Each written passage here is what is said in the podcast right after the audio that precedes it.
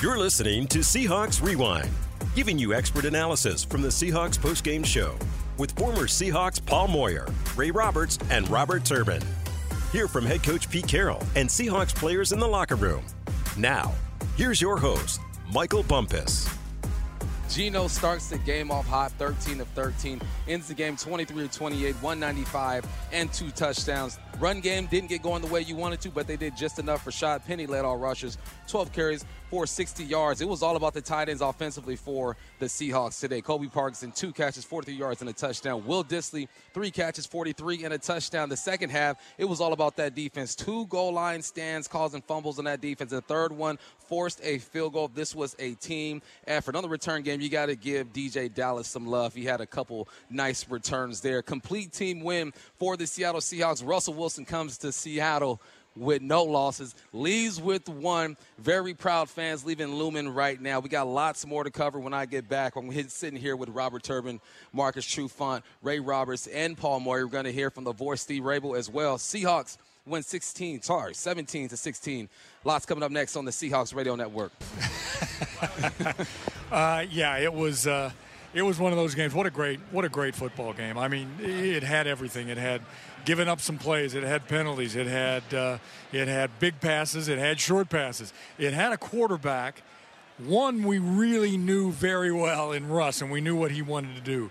But Geno Smith, I mean, talk about stepping up and playing and running the offense the way it's intended to be run, checking down, getting rid of the football. Got hit from the blind side a couple of times. Not his fault. We could run the ball better still, I think, and I know that that's one of the things they're going to work on this week. Short week it is for San Francisco, but I'm telling you, Pete had these guys ready to play, and they did, I thought, a really good job against Russ. He still completed a lot of passes for a lot of yards, but in the end, they came up one point short. Raves, the first half was all about the offense. We saw shifts, we saw motions, we saw play action, getting the tight ends involved, something we haven't seen in a very long time. Second half, it was about that defense. Goal line stands are crucial. 2 fumbles, one forced throw to, Russell throwing out the back of the end zone, forcing a field goal. I mean, this was a complete win. It really was. And when you look at the first half compared to the second half running the football, what the Broncos had like a 6.7-yard average in the first half. And in the second half, just a 3.8 average. Dave and I always talk about up here what a great job Pete and his assistants do at halftime in making those kinds of adjustments. And we heard Cody say it. Hey, we were just kind of amped up and we overran plays. They played the second half the way the defense was designed, and they were there against the run, and it forced then Russ to make some decisions throwing the football. But you can't discount, as you said, the great job that Seahawks defense did in goal line situations. Remember last year, we did a great job in keeping teams out of the end zone. They filled up the record books from 10 to 10, but inside the 10 or the 5, Seahawks did a good job in keeping teams out of the end zone, and that's what the defense did tonight. Raves, the great part about this win is that this football team can still get better. I mean, he tried to target DK Metcalf 7 times with 7 receptions, only 36 yards. Lockett, 3 receptions for 28. I like the way they mixed it up, but there's still some room for them to get explosive. And then defensively, you still got to wrap up. We saw some missed tackles, some things you don't want to see. This is going to be great to walk away with the win, but they're going to watch film and correct some things. Yeah, and I think some of those young guys who, you'd watch a receiver just run wide open out into the far flat, and then here comes one of the younger guys trying to chase him down. I don't know what the defense call was, but I can guarantee I've been around long enough to know part of the defense is not letting somebody run completely free on the far side of the field so you can throw a pass to him. So they will adjust those things. They will fix those things. The Jamal Adams thing, I'm shaking in my boots, hoping that it's nothing that's desperately serious. But when a guy like him doesn't walk off the field, when he's taken off on the cart, that's really not a good sign because he's tougher than a sack of hammers. So I hope that he's going to be okay and can play at least at some point during this season. But the rest of the young guys stepped up. Jones came in the second half, played well defensively. Those tackles, for the most part, I think 1 penalty on Abe and a couple of misses on the backside for Cross. Otherwise, I thought they did a pretty good job. And then, again, Geno doing everything that he was coached to do, and he did it the right way. I remember he said this week, listen, we know there's going to be a ton of emotion. I can't let that affect me because I have a plan that I have to stick to, and boy, he sure did. Yeah, prayers out to Jamal. We hope everything is good there. But it has to be rewarding for Geno Smith to walk across the field, look Russell Wilson in the eye, shake his hand, walk away with this W, Rabes. Absolutely. And those guys love each other. When the game is over, they are as close as they were as they, you know, practiced and had meetings every week for the last 4 years, every day for the last 4 years. But for this period of time, this 60 minutes, that guy is the opposition. He's the enemy. Afterwards, you can go over and hug him up, and especially feels good when you're on the winning side. Well, Rabes, as usual, great job today. Get home safely. We'll talk to you soon. Thanks, Bump. All right, Rabes is humble. I'll say it for him. Geno was feeling himself walking across that field, shaking hands with Russell Wilson. Great win for Geno. When we get back, we'll get more analysis from the fellas here. A lot to break down. The Seahawks get it done on Monday Night Football, 17-16.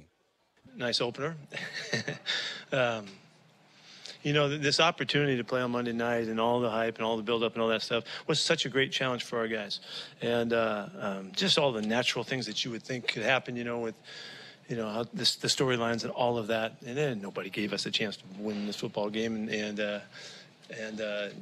we didn't play because of that. We played because we were trying to play good football. But it really is the case. And it just shows you this was such a team win and such a smart well-played game by all the fellas out there, because we just kept hanging and we took advantage of the penalties, and we didn't give them hardly anything on their penalty side of it. The ball, the belief in our guys to keep hanging down there around the goal line. It's been an incredible couple sequences down there, and some great group plays that made that happen. The line of scrimmage was big, and then the guy made a hit, and then the guy makes the recovery. Just fantastic stuff. So, I don't know. I was surprised that they took Russ out there at the end. We weren't thinking field goal there. We thinking, it was fourth down and they're still going. So it gave us a chance to win the game on that play. So we were fortunate there. Fortunate to make the kick. He kicked the hell out of the ball. But this was a great night. It was really a great night of football, and to get started and to know that, you want to know in the division. That's a good start there too. How about Geno? I mean, Geno he's 17 for 18 in the first half. I mean, who does that? These guys just don't do that, But remember, he did it against Jacksonville. He had 12, 13 in a row or something like that. So Geno played tonight like he's been playing the whole time we've been practicing. That's what he's been looking like. He didn't look any different than what he's looked like in practice. And so that's why we had the belief in him, and that's why he was able to win the job and go out there on Monday Night Football and win a football game. There's some guys. I'm really fired up for our defense that they hung in there. We gave up a lot of yards, but it's the power of believing that you can stop somebody no matter how much there is left. There is so it's so enriching as we go down the rest of this season here, that we can do stuff like that because you believe. It just helps you believe. So it was a great night. The fans were ridiculous. The 12s were so good tonight. God dang, they were great. And I'm so pleased that we could give them a game like this, that they could have that much fun. And we have to win the game on three times with those timeouts. So each time we won the game again, then we won the game again, then we won the game again. It was great. So I wasn't bugged by that at all. But they were incredibly good, and we're so lucky. We're so lucky that we get to play here, and our fans love it so much, and they perform like that on game day. It was awesome. What do you got? You always say those goal line moments are some of your favorite. To have that happen twice, back-to-back drives, what was that like for you? Yeah, there is nothing more intense in sports than that moment right there. And it's just the greatest challenge and the greatest celebration moments and opportunities. Just it's all just grit and grinding and guts and all that. And we didn't do it once, we did it again. But there was a few plays in there. We had to make great tackles and great hits. For every inch was counting down there. And Clint and his guys on the defensive staff, and I know they're so fired up to see those guys come through like that. They did a great job tonight. Does part of you feel validated at all? I don't feel like that. No, I don't feel like that. I'm just glad we won a football game. I don't feel like validation. I wasn't after that. You all might think I should have been, but with all that's been talked about and all that. But really, We had a great process to get ready for this game. And these guys, I mean, they played hard the whole time, and they played smart the whole time. And that's the kind of football we have to play. Our special teams were spectacular, covering kicks and all, and with the way they flew and the hits that they made and the celebrations that rose, you know, the sidelines up and the fans and all that kind of stuff. That's validating. You know, the way we coach, the expectations that we have, the belief that we can win on Monday night, regardless of what everybody else thought, you know, prime time again, you know. That's validation in those regards, but not from maybe something else that you're talking about. With Russell, you know, we asked you about that earlier. You're going to follow the 12's lead. They weren't subtle about it. They came out booing. I'm just wondering if you had any response to that as a guy who's... Yeah, they really... I didn't know, and I was wondering, well, you know, how they would respond, figuring that they probably would respond in a way that trying to make it as hard as possible on the other guy, because they want to win. And so that's what competing is, and our fans competed in spectacular fashion tonight. This was an amazing place to be tonight, and right from the get-go. Were you surprised they went for the 64-yard field goal? Yeah, I was. I did, you know, it's a good way to win the game. You know, they could have won it. It wasn't that far off. He kicked it far enough, didn't he? It was far enough to go. Yeah, and yeah, I was surprised. I wasn't thinking that. We were all planned up and ready to win a game on fourth down. What happened to Jamal Adams, and how's he? He hurt his knee tonight. He not a typical knee injury. His quadricep tendon, I think, it got damaged some tonight. He got hurt, so it's a serious injury. Pete, with quarterback, you talked about point guard distributor. That doesn't preclude big plays, but, you know, you want a guy who can get the ball out in all the different ways and be efficient. Is there a more ideal example of what you want than what happened tonight? No, but Geno did more than, you know, he made more plays with his legs than I expected him to tonight. He took off, and I was so mad at him. The time he's running up the sidelines, he just gets smoked on their sidelines, you know. What's he doing? You know, get out. But, I get over it. But he did the things. Just finding Diz on the first touchdown pass. You know, escaping the rush, slipping up underneath, and dumping the ball for an easy touchdown. A gorgeous play by him. But he had some other ones as well. And you can see, you know, I don't know if you guys were doubting or, you know, everybody just thinks that this, you know, we were making stuff up. We weren't. This is what he looks like. Obviously, he just did it again. So, anyway. You guys get to think whatever you want. He's been through a lot in his career, had some tough luck over the years. I know it's only one game, but how gratifying is this, do you think?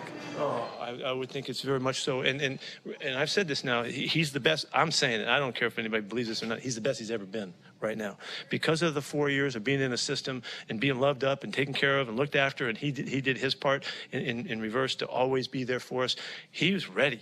He was ready for this moment. And the experience that he had, you know, guys just, he was so poised and so calm in this game. It was just fun playing with him. And we've talking as the game's going on. And he's having fun and laughing and enjoying it. And he was, you know, the moment came to him and he was ready for it. And so that's a really beautiful illustration. It's a great story. I think it's a great story. And it is one game, you're right. What did you say to Russell Wilson after? I can't even remember what my words were. I think, nice game. Pete, Uchenna Nwosu, just kind of, you know, what a night. God, he was physical and he was tough and making stuff happen and big plays at a sack, at the big hit for forcing the fumble, and he was a problem. He played great. He really did. So I was thrilled that he, you know, he was able to be that impacting. Michael Jackson came out, started three guys, came away with both fumble recoveries. Just what did you see from him tonight? Yeah, you know what. I won't go to the negative. Michael played a really good football game tonight, and he made a couple really good hits. That's what we've been seeing from him, and I was really pleased. What I'm thinking is there was a couple that he missed early on, or one that he missed, that was not characteristic of the way he's played. He played a really solid football game. So did Tariq. Tariq was right on the deep balls they threw. You can't cover a guy any better than he did. And unfortunately, you know, he got a couple penalties. Did he have two? Did he have two? Yeah. And the second one chasing, that was nuts. He didn't have to do that. But he was calm. He was poised. He took it in. He had a blast playing football. I talked to him about it. And this is just the first step for him, and a lot of really good positive steps coming our way, I'm sure. You said it's not validating, but for the guys in that locker room, like Diggs and Lockett, Metcalf, guys have been around a little bit. Now they've seen the program change, new quarterback. How much is this a signal to them that you're on the right path? I really took Michael's question like he was thinking that the trade was, you know, was validated tonight or whatever. That's what I felt like he was asking. But for the Denver guys that are here, it's a huge win. It's a huge win. It's freaking personal. You know, their families are all over the place because they get traded and all the rest. That was expressed by the guys, you know, and we downplayed it, and they put it in the right place because all three of those guys played really well. But or no, I'm sure Drew didn't get a chance, but they played the way they're supposed to play under those circumstances with all that heat and all that, you know, all the feelings that they had. So it's great to give them that win. Let me answer the question about the validating thing. That yeah, like I said, this is what we're trying to do. We're trying to play great football, and we're trying to make the right decisions at the right time, use the players right, play tough as hell, you know, in all phases of everything that we're doing. And so tonight, that's what that was. That's a hell of a first game. That's a hell of a first game. And I'm giving credit to Denver's a really good club, and they're going to win a lot of games and all that. It's a hell of a first game. You mentioned all phases, special teams in the preseason. There were some issues in coverage, but in this game, good to see the it was different guys playing, you know, so we had to just suffer through the substitutions. You didn't get to ask. Like the rookie tackles played tonight. I need to see the film, but I only saw one time when, and I might have missed it, but one time when Charles, you know, got knocked back a little bit and we gave up a sack, but I think we also could have got the ball out too. And I thought the whole system played really well tonight. That's what you saw, our system functioning. That's what Geno does. He's quick with the ball, and the ball's out, and he complements the pass protection, and that was good. Did we get sacked once tonight or twice? Yeah. Cody Barton, what happened to him at the end? I don't know. Okay. I don't know.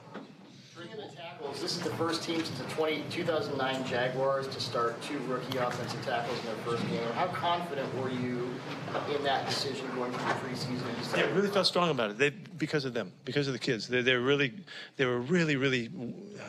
poised about dealing with the opportunity. They handled it really well. They were just steady as a rock. There was no dips, no ups and downs, you know, with those guys. They really performed well in practices and with all of the stuff that we've done. They were always accountable, and they would, you know, the kind of guys, I messed that up. You know, they had a really good attitude to deal with. And, I mean, this is as vibrant a setting that the guys can get in, and they were smiling and they had fun playing football. So we're on our way with those guys. They're going to be really good for a long time here, as we just keep adding on to it, I think. Sorry, but what happened on their touchdown? It was just a one-on-one. We got beat. It's just we got beat. Anything else? Thank you. Oh, injury?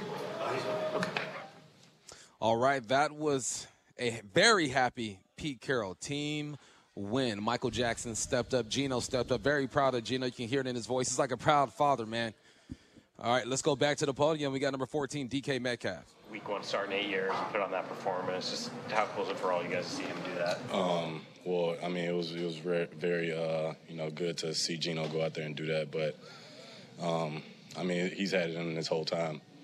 He just hasn't had the, you know, perfect opportunity, you know, for him to go out there and showcase, you know, what he really is able to do when he's in full control of a football team or of an offense. So just for him to go out there and get a win like that, I mean, it really just shows the confidence that we have in him and, you know, what we're looking forward to this whole season. I asked your coach this too, but how much does tonight maybe show you and some other guys who've been here through Wilson and the regime change that the plans work, that this is... Or you're still on the right track? Oh, yeah, we knew this whole time. Thought it was just people trying to rank us. You know, it was just time for us to start, you know, ranking ourselves, and it was time for us to, you know, showcase what we could really do on the football field, and that was a perfect example of what we could do. What was that atmosphere out there tonight?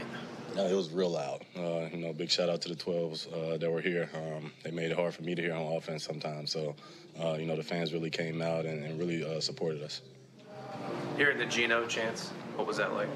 I mean, just for Geno to hear the Geno chants, it really gives him a boost of confidence, you know, to go out there and lead an offense and, you know, just to have full confidence in himself.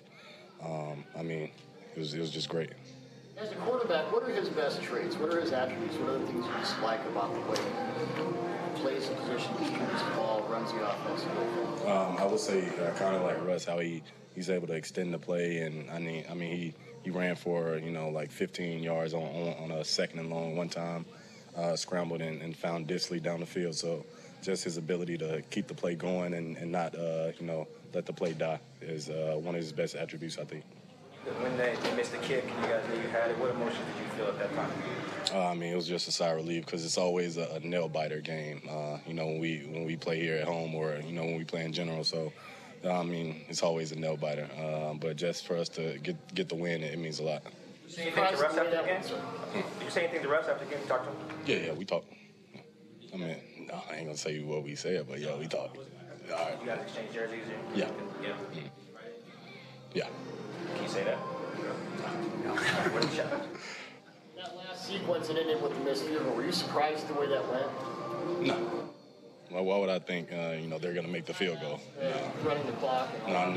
You always got to have faith in your team. That's one thing Russ did teach me, is the game's never over until it's over. So just having total faith in our offense, our defense, and our team to come out with a win. Is it strange seeing that you've been in so many of those moments with Russ? Was it weird being on the sideline as Russ? Yeah, just actually going out there and seeing him in a Broncos jersey was really, shocking to me. I didn't think it was going to faze me that much, but just seeing it in person was really shocking. What's it like for the offense when you're watching the defense get goal line stands, back-to-back series like that? I think when our defense does that, it gives us a total boost of confidence when we go back out there on the field because we're feeding off each other. Defense gets a stop. We know we got momentum to go out there and score and push the ball down the field and keep our defense on the sideline so they can rest and vice versa. Anything else? Thank you. All right, that was Geno Smith. Tonight's game is presented by Lumen, the trusted technology partner of the Seattle Seahawks. Lots more to do. I promise we're going to get these guys involved when I get back. Okay, all that's coming up next on the Seahawks Radio Network. All right, we just heard from DK. Let's go to Geno. He's at the podium now. Right back. How much? What does that mean, and what did this game mean to you in your career with everything you've been through? Yeah, I think when people say what I've been through, I think that's a stretch, man. I'm in the NFL for 10 years. So, to say what I've been through is it's kind of funny. And then to say, people wrote me off. I just been working. That's what it means by I never wrote back. I don't listen to stuff like that. I just work. I know what I have inside of me. God's blessed me with talent and also a passion and a drive. And so as far as worrying about naysayers, anything like that, I don't get into that type of stuff. People can write you off, but, life's about what you make it. And so I've just been blessed enough to be in the NFL for 10 years and been working my butt off. And it's a team game, and we got to win tonight as a team. What does it mean hearing the fans chant your name after the touchdown, end of the game, the long run you had, just hearing that? Yeah, it just brings me back. I think it's something with those lime green jerseys. It just brings me back to that, that game last year. And the fans were great tonight. They were loud. I think they caused, maybe a few penalties on them, a couple delay of games, a couple false starts. So that's what we're going to need all year. We're going to need our fans to be with us, and we got to give them something to cheer for. So I think tonight was just electric, and just to see how it ended up, it was great. Pete's been talking up the tight end group all of training camp and preseason. How important was it for them to step up tonight, given the talent on this defense for Denver, particularly their secondary? Yeah, one of our matchups was our tight ends on their linebackers and safeties. And so, you never know who's going to make the play. That's the interesting thing about offensive football in the NFL. It could be a tight ends, running backs, receivers. And tonight the tight ends stepped up, but the receivers played great. Running backs were in the passing game as well. I think everyone contributed to this win. And, when you talk about our tight ends, man, I don't think there's a better group in the league. Pete's talked about the quarterback position as kind of a point guard and distributor, and that doesn't eliminate big plays because you get them. Mm-hmm. But what does that mean to you, and how much have you and he talked about that philosophy and how you bring it onto the field? For me, when he says that, it just means to facilitate, I think us as quarterbacks, our QB room, we have some scoring point guards. We can go score the ball as well. But when you got DK and Tyler and the tight end group that we have, the running backs that we have, Marquise, D. Eskridge, all those guys, man, Tariq, you just put the ball in their hands and watch the magic happen. And so, for me, early on, my thought process was get the ball out of my hands, get into the hands of the playmakers, protect our young tackles, as well as just get the chains moving. And I think that helped us out. Last Denver drive, what was that like for you watching on the sideline, how all that played out? Oh, man, it felt like, one of our walkthroughs at practice, me just watching Russ do that. And, for so long I watched Russ go down, even here, just go down and win those games. And I mean, it was a surreal moment, you know, seeing him on the other side up against our defense, you know, going for one of his vintage, you know, comeback wins. And we stood up tonight, and I was happy about that. He said he was mad at you for taking that hit on the 14-yard run. What's the balance like there where you're trying to make a play, but, you know, you probably should take care of yourself too? I know. Most of the time I don't put my head in there, but, you know, I was just so zoned in, so locked in, just playing to win. And, you know, that was a crucial, you know, situation. We needed that first down in a backed-up situation, so I was just trying to go for it. But, you know, I definitely will try to stay away from that type of stuff. How about the design run, 3rd and 2? Oh, that was sweet. That was sweet. You know, people forget I can run. So, you know, it was sweet to just have that added dimension there. And, you know, the over-under on that play was for 5 yards, so I think I might have, you know, was under on that one. But it was a great play call. Shane did a great job all night at calling terrific plays, kept me in rhythm, and, you know, that one was pretty good. Geno, speaking of being zoned in, locked in, you completed your first 13 passes. I think that's what I counted. Can you just talk about how you just came focused in the early on throughout the game? You know, that's something that, I mean, you know, I think it's happened maybe, you know, once or twice. But, you know, honestly, I'm just trying to complete every pass. You know, you call a pass play, you know, you're trying to find a completion out there. And what they were doing was playing, you know, top down and shell defense. So, you know, I had to dump the ball off a couple times, which contributed to that. Weren't taking many shots. But anytime you can get a completion, you know, it puts pressure on the defense to tackle. And so, you know, it was good to start out that way. And, you know, I wish we would have continued it. Looked like you and Russell talked real quick maybe before the game a little bit. Did he say anything, or you say anything to him? Or? Yeah, just a lot of love, man. I got a lot of respect and love for Russell. Being here with him for 3 years, you know, I learned a lot. Got to know him really well. Got to understand why he is the man that he is, the way that he is, and what makes him special. And Russell will always be my brother. You know, I love him to death, and, you know, I just wish him the best. What was it like seeing Marshawn and Sherm and all those guys there today? And it was like a reunion, like a Seahawks reunion out there. And, you know, Marshawn and those guys are always around. You know, Sherm comes out to practice. He helps out with the DBs. And I think that's the special part about this place is that you have, you know, guys like that coming back. And they really feel like this is a family, like this is a place that they can always come back to. Coach does a great job at that.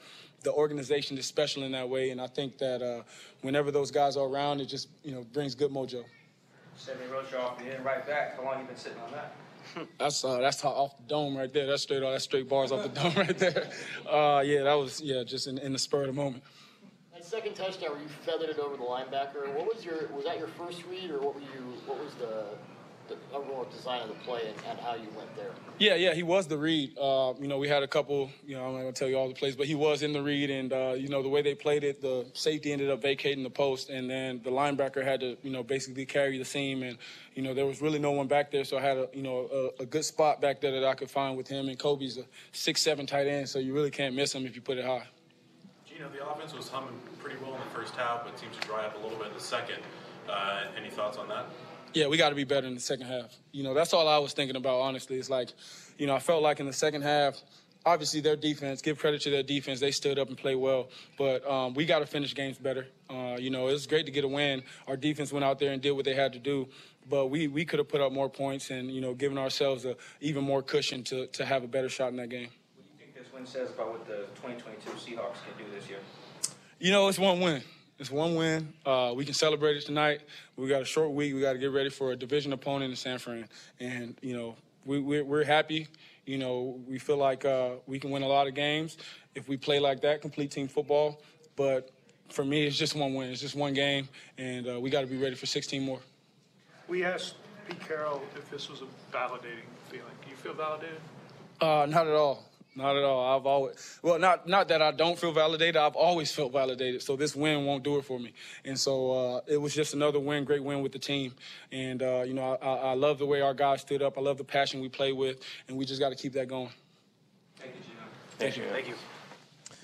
All right, that was Geno Smith. Lots to break down. Let's get the fellas involved in this whole thing right now, man. We saw Geno look really efficient in that first half.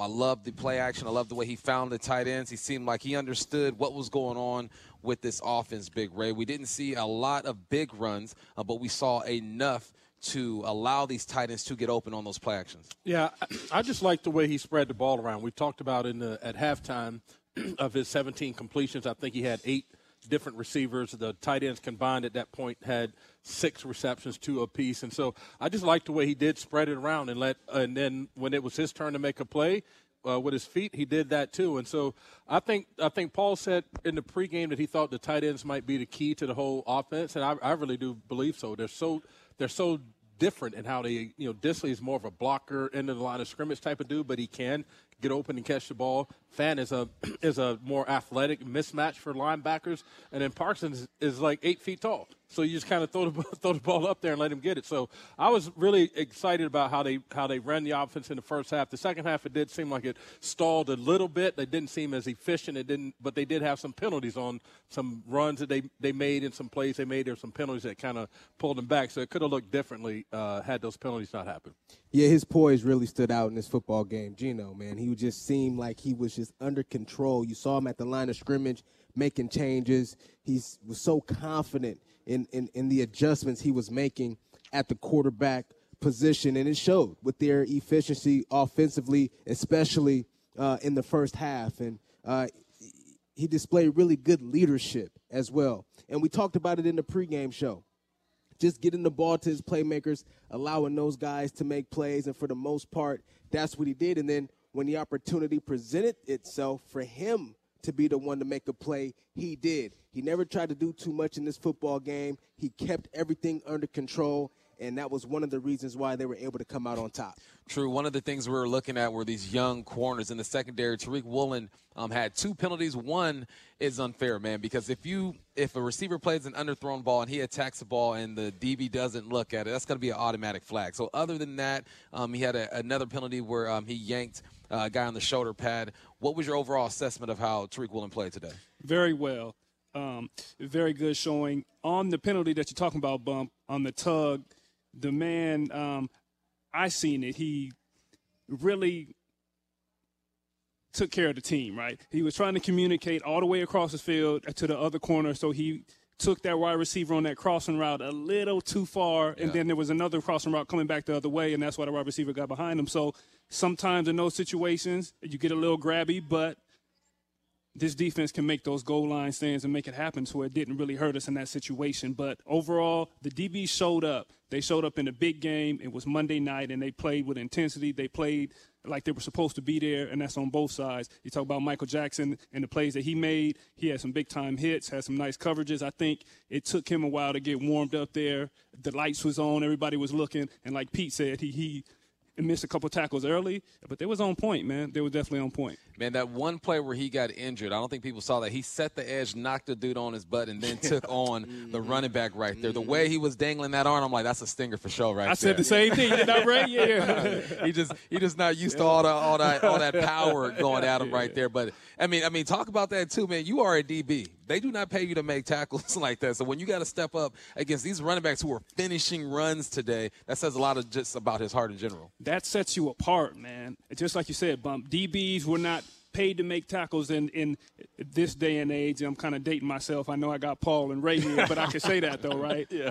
Being a corner that sets the edge and come up and play, that's how we used to do it. The defense used to be, okay, let's push everything sideways. Let's make everything go sideways. A couple shoulder surgeries later, of course, you feel the pain, but that was a beautiful play. Yes, you set the edge right there. You run into the linebacker or the tight end. I don't care who it was. You knock him down, then you run into the running back, get a little stinger, shake it off on the sideline. You get right back to the play. That's Seahawk football, man. That's a good look. Yes, sir. Yes, sir. Hey, let's pause 10 seconds to give our network stations a chance to identify themselves here on the Seahawks Radio Network.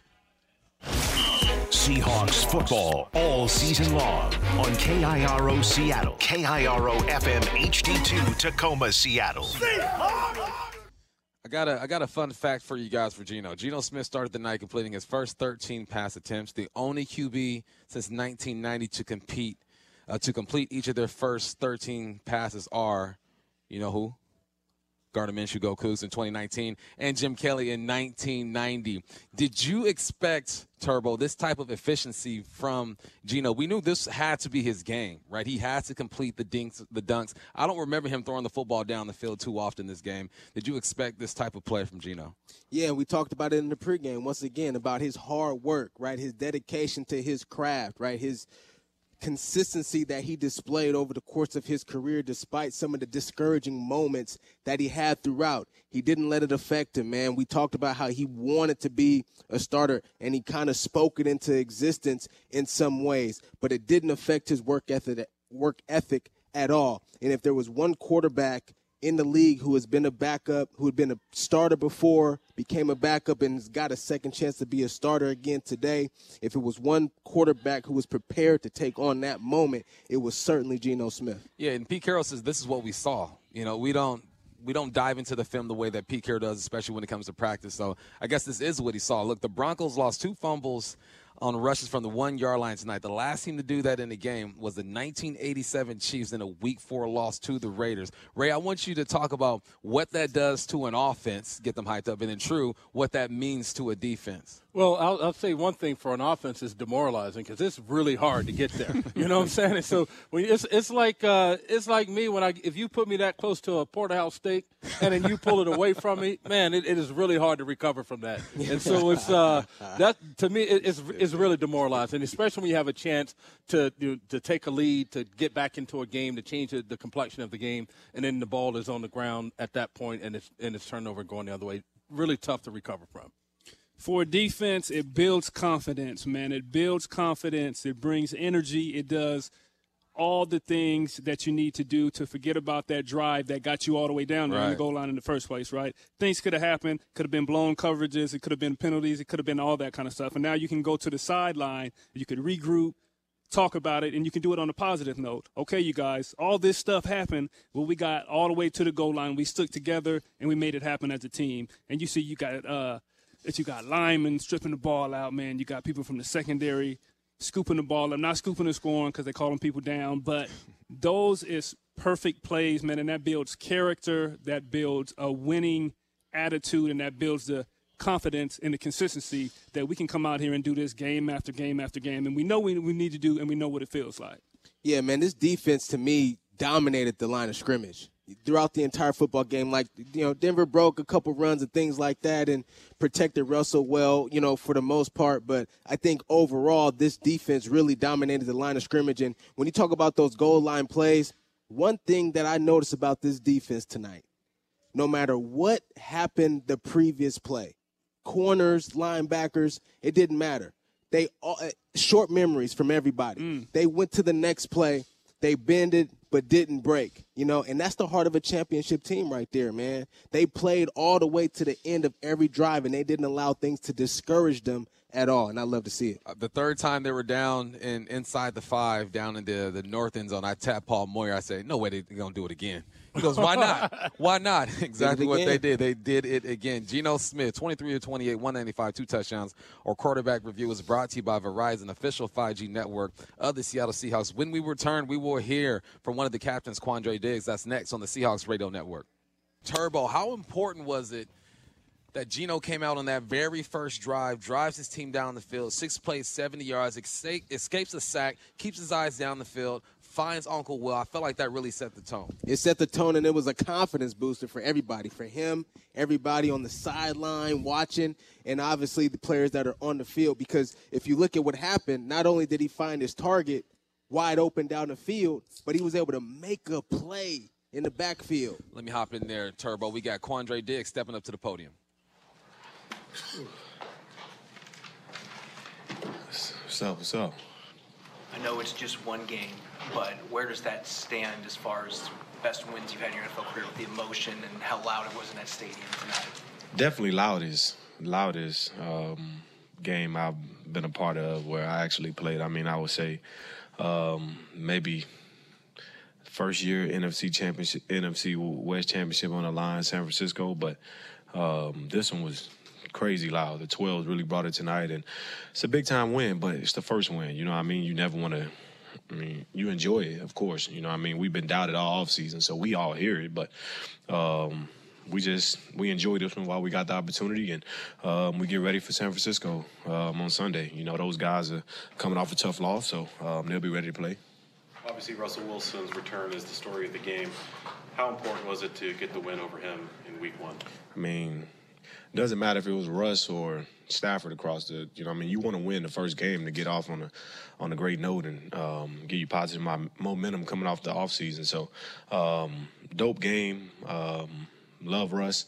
But, you know, tonight, Seahawks got the dub. You said you were doubted all offseason. Do you think that might change now after a win like this? I doubt it.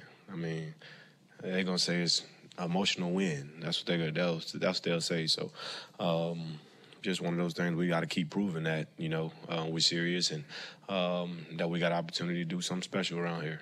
What are those moments at the goal line? Like, you guys have the two big stops when they're knocking on the door right there.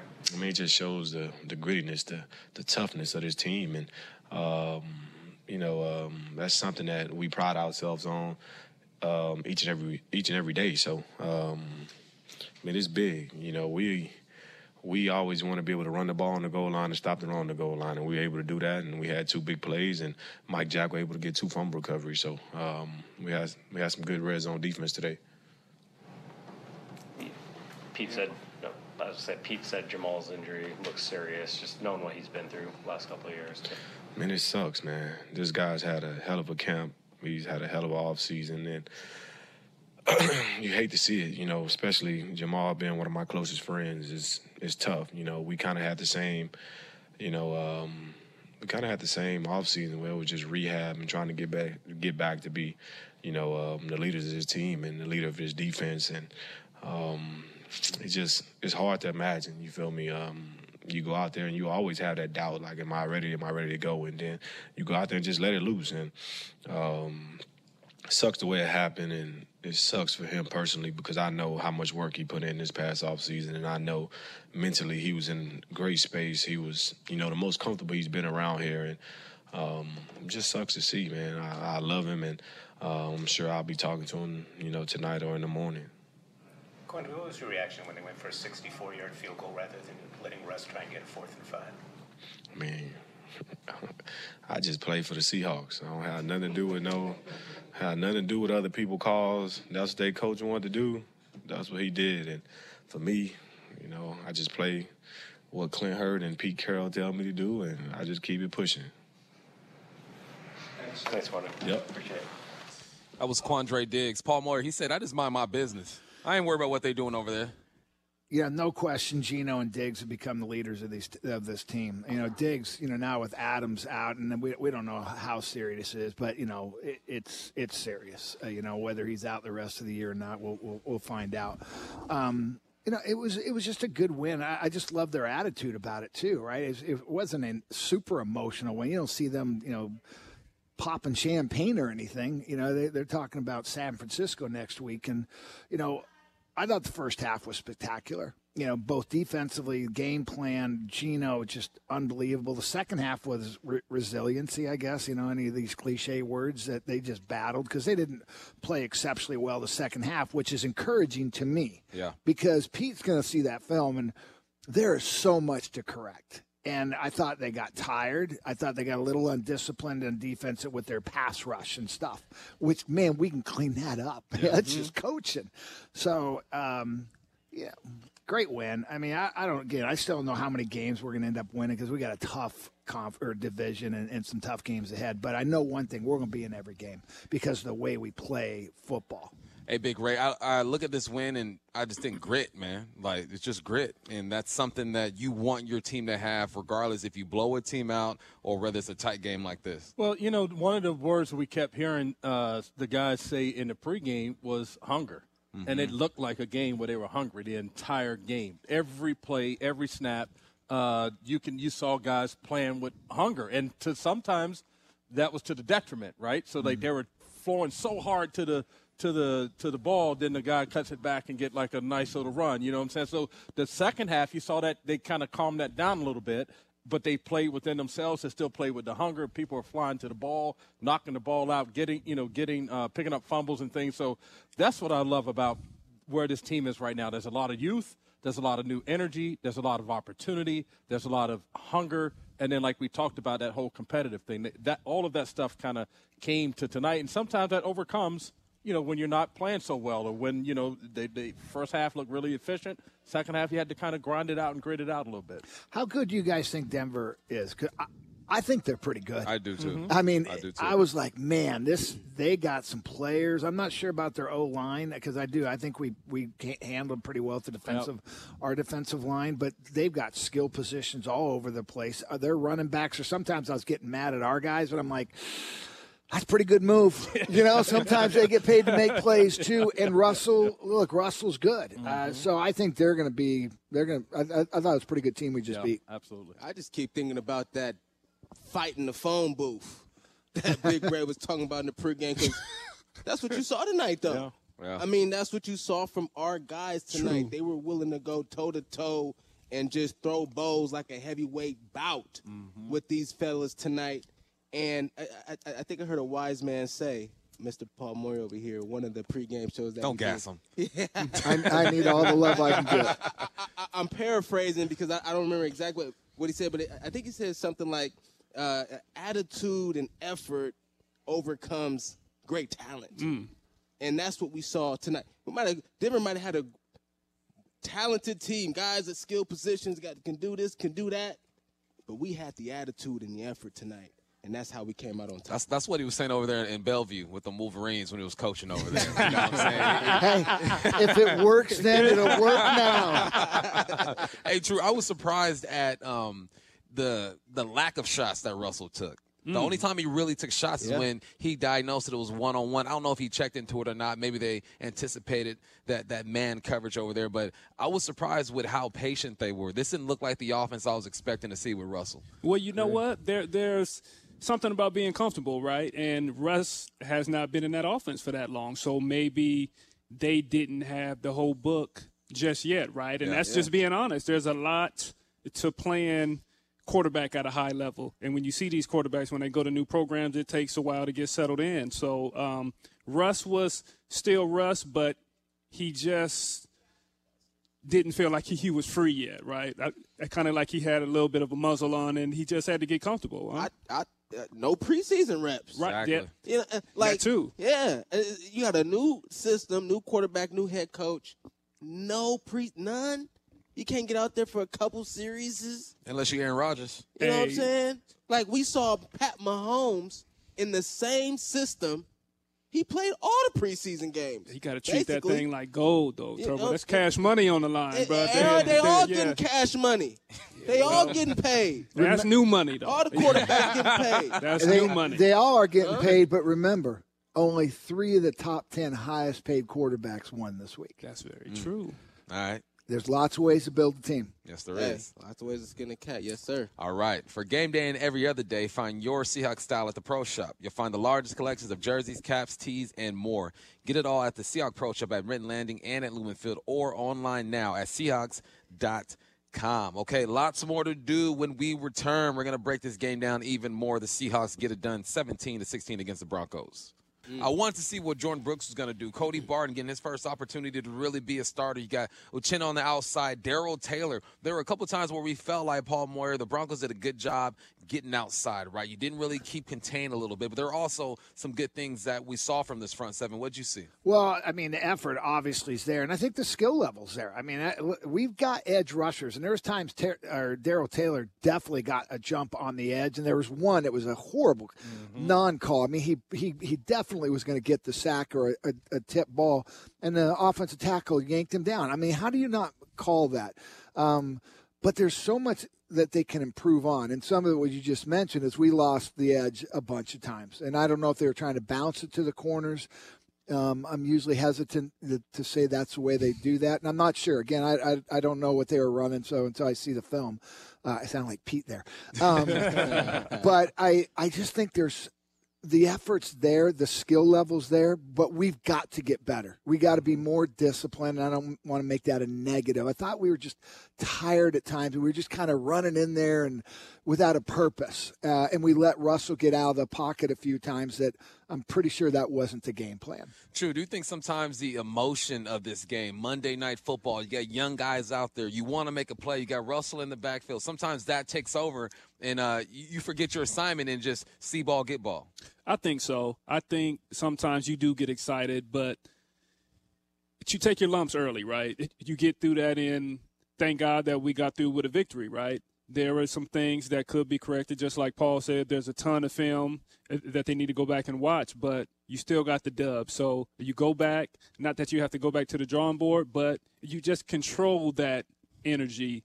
You control that excitement, and you know exactly it just when to let it explode, right? You creep and you be smooth. Your technique sound, you do all the right things up to that right point, and then you explode and you show out. But I saw a lot of good stuff today, man. I saw a lot of good stuff. Number 10, Nwosu, was all over the place, man, and that's the best coverage for the secondary is to have the edge rushers and the D-line and the linebackers, whoever, making the quarterback uncomfortable. That makes our job a lot easier. Big Ray, you think that's what we saw? We saw them calm down in the second half defensively. Maybe both teams calmed down because Denver did a better job containing the Seahawks offense, and then the Seahawks defense did a better job containing the Broncos for the most part. Yeah, I'm certain that's part of it, you know what I'm saying? And then, just kind of coaching things up. Like, one of the reasons I think that Tariq came up really hard on the edge there was because they were pinning the defensive end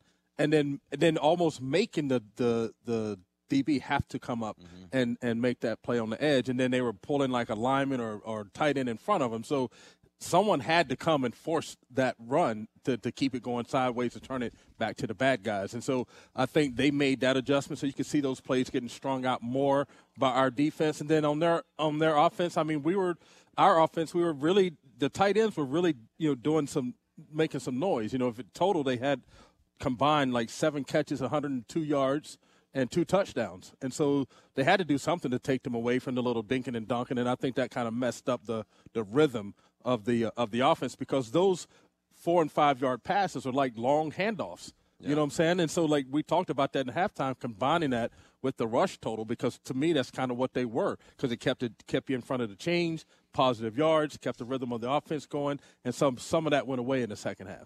I look at this game, and it's a Pete game. We only really had 3 possessions in the second half.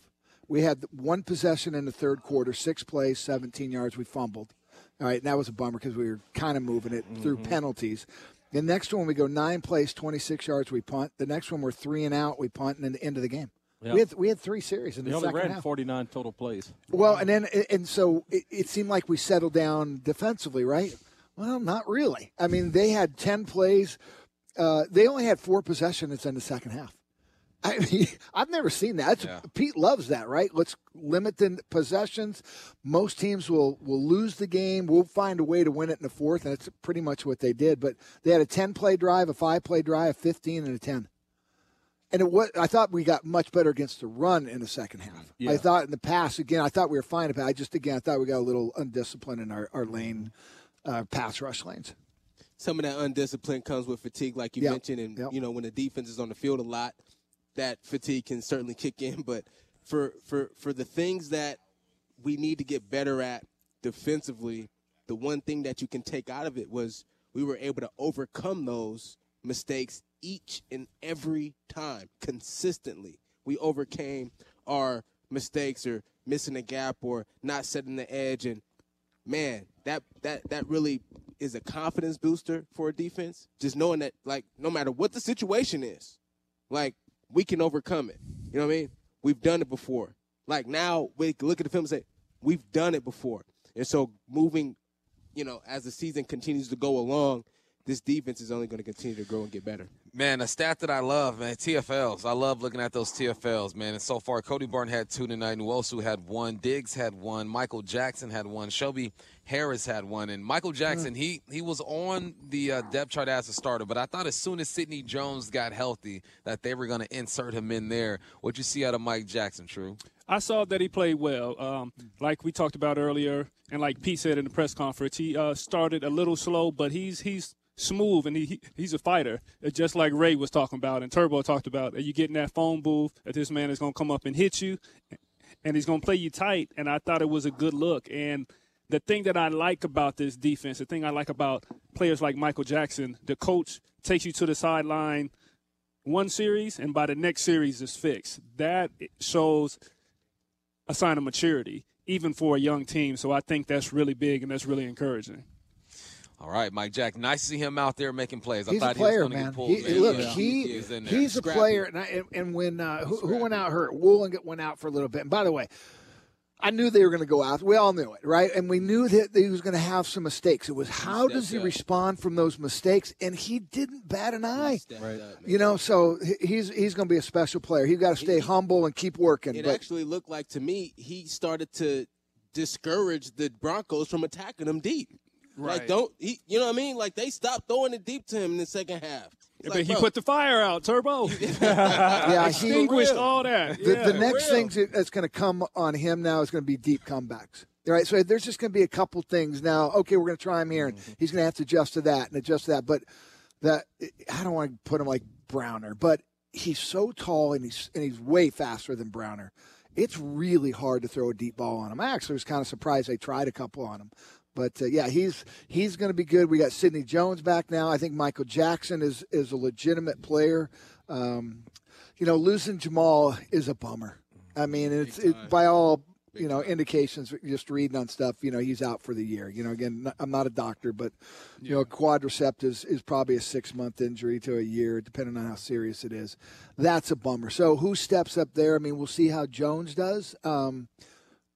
I was going to ask you guys what you thought about Jones. I thought Jones came in and played aggressive. I don't know if he did everything right, but he came in and played really aggressive. I was watching that. I thought that was encouraging, too. Yeah, I'm feeling Jones, man. He had a good preseason, too, so it's time to shine.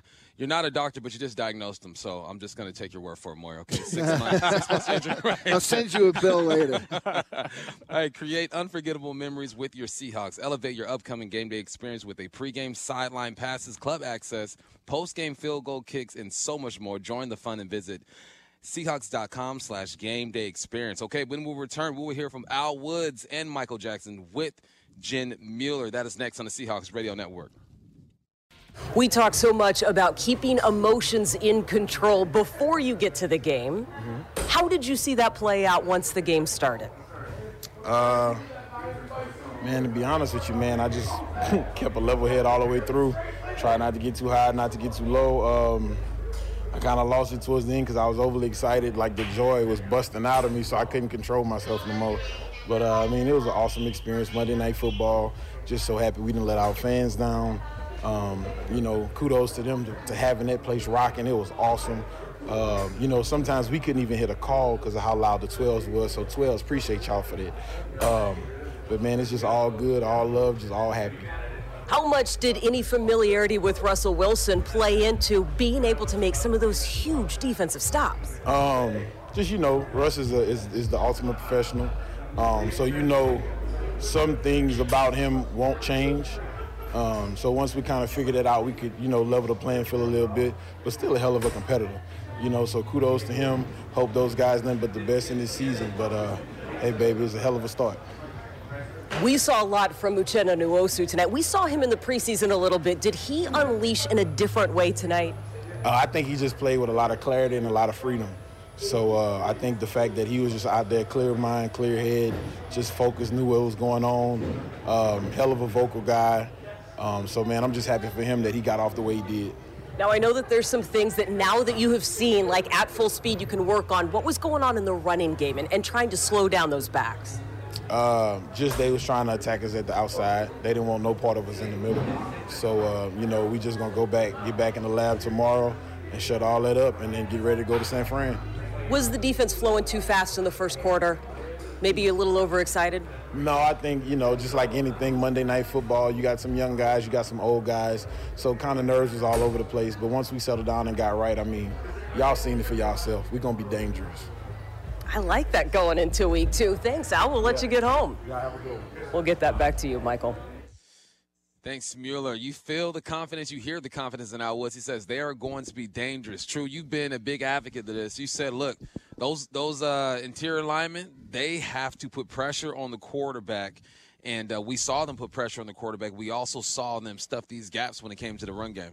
Absolutely. That's where it starts, man. That's where it all starts, up front in the trenches. If you can make a team one-dimensional, you could shut that run down. And if you can make that quarterback very uncomfortable, and they got to go to passing, and they got to try to get the ball deep, that's when you start having a field day, and that's when you get those strip fumbles, and that's when you get those tips and overthrows and all that kind of stuff. That's where it starts to fall in place. So if you want to keep the big guys happy, you want to keep them hunting up front.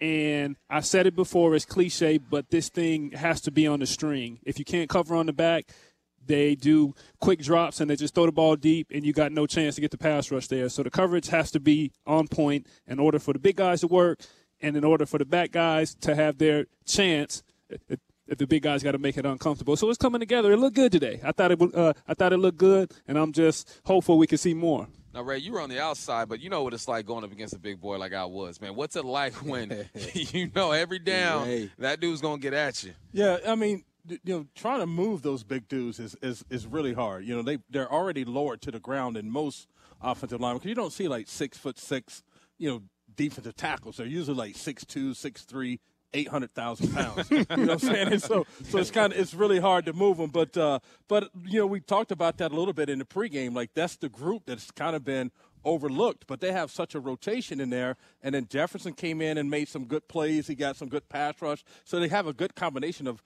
dudes that can like lock it down in the run game, and some more guys that in the inside that can get after the pass after the quarterback. Because then that's going to start helping the outside rushers. If you have all the speed on the outside, but then the quarterback has room to step up, you're just running a track meet around the corner.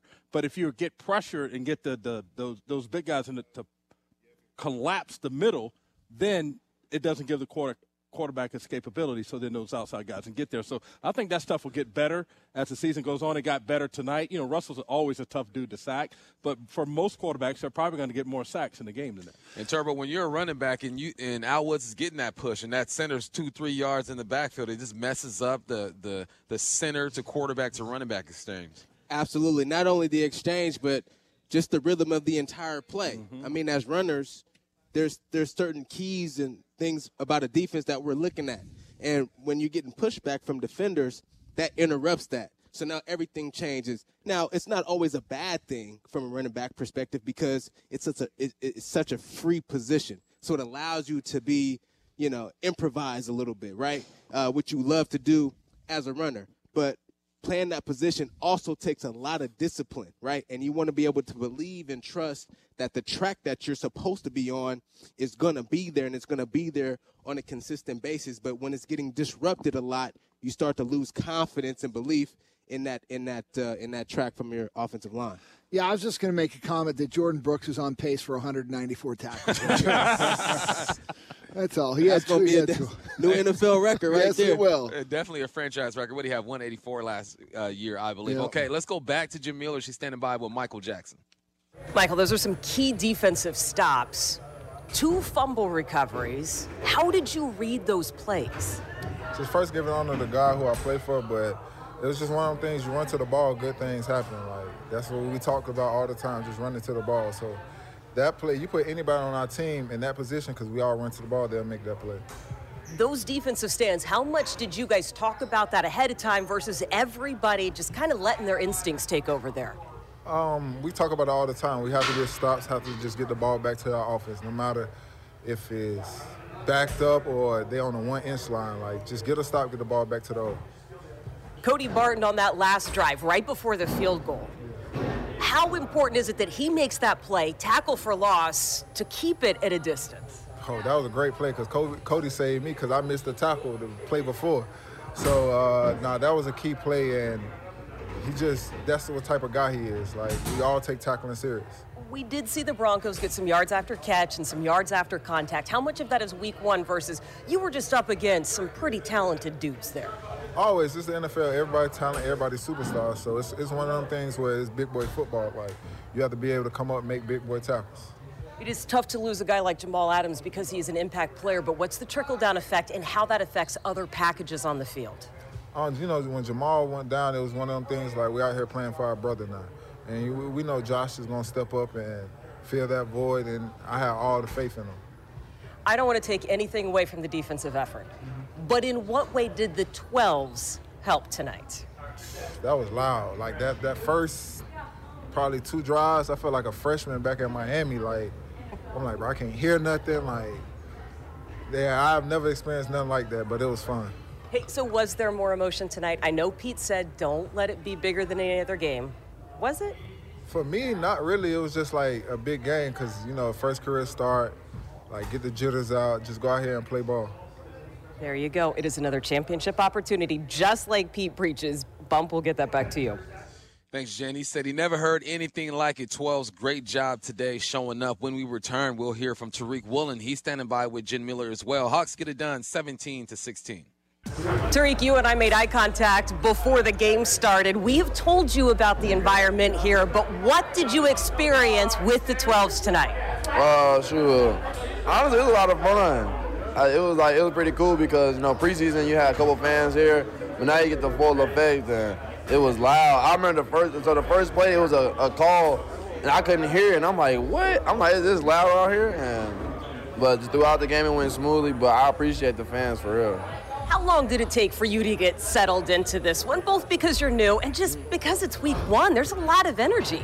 Oh, yeah, I mean, after that first series, it was just smooth after that. I feel like those 3 preseason games helped, and then just getting a lot of rest throughout training camp until now, it helped out a lot, too. So I got comfortable pretty fast. We saw you in coverage on a couple of deep plays. What did you learn tonight? Because there was a couple plays where I know you could have done better, and then you came right back with some great coverage. Oh, yes, man. Shoot.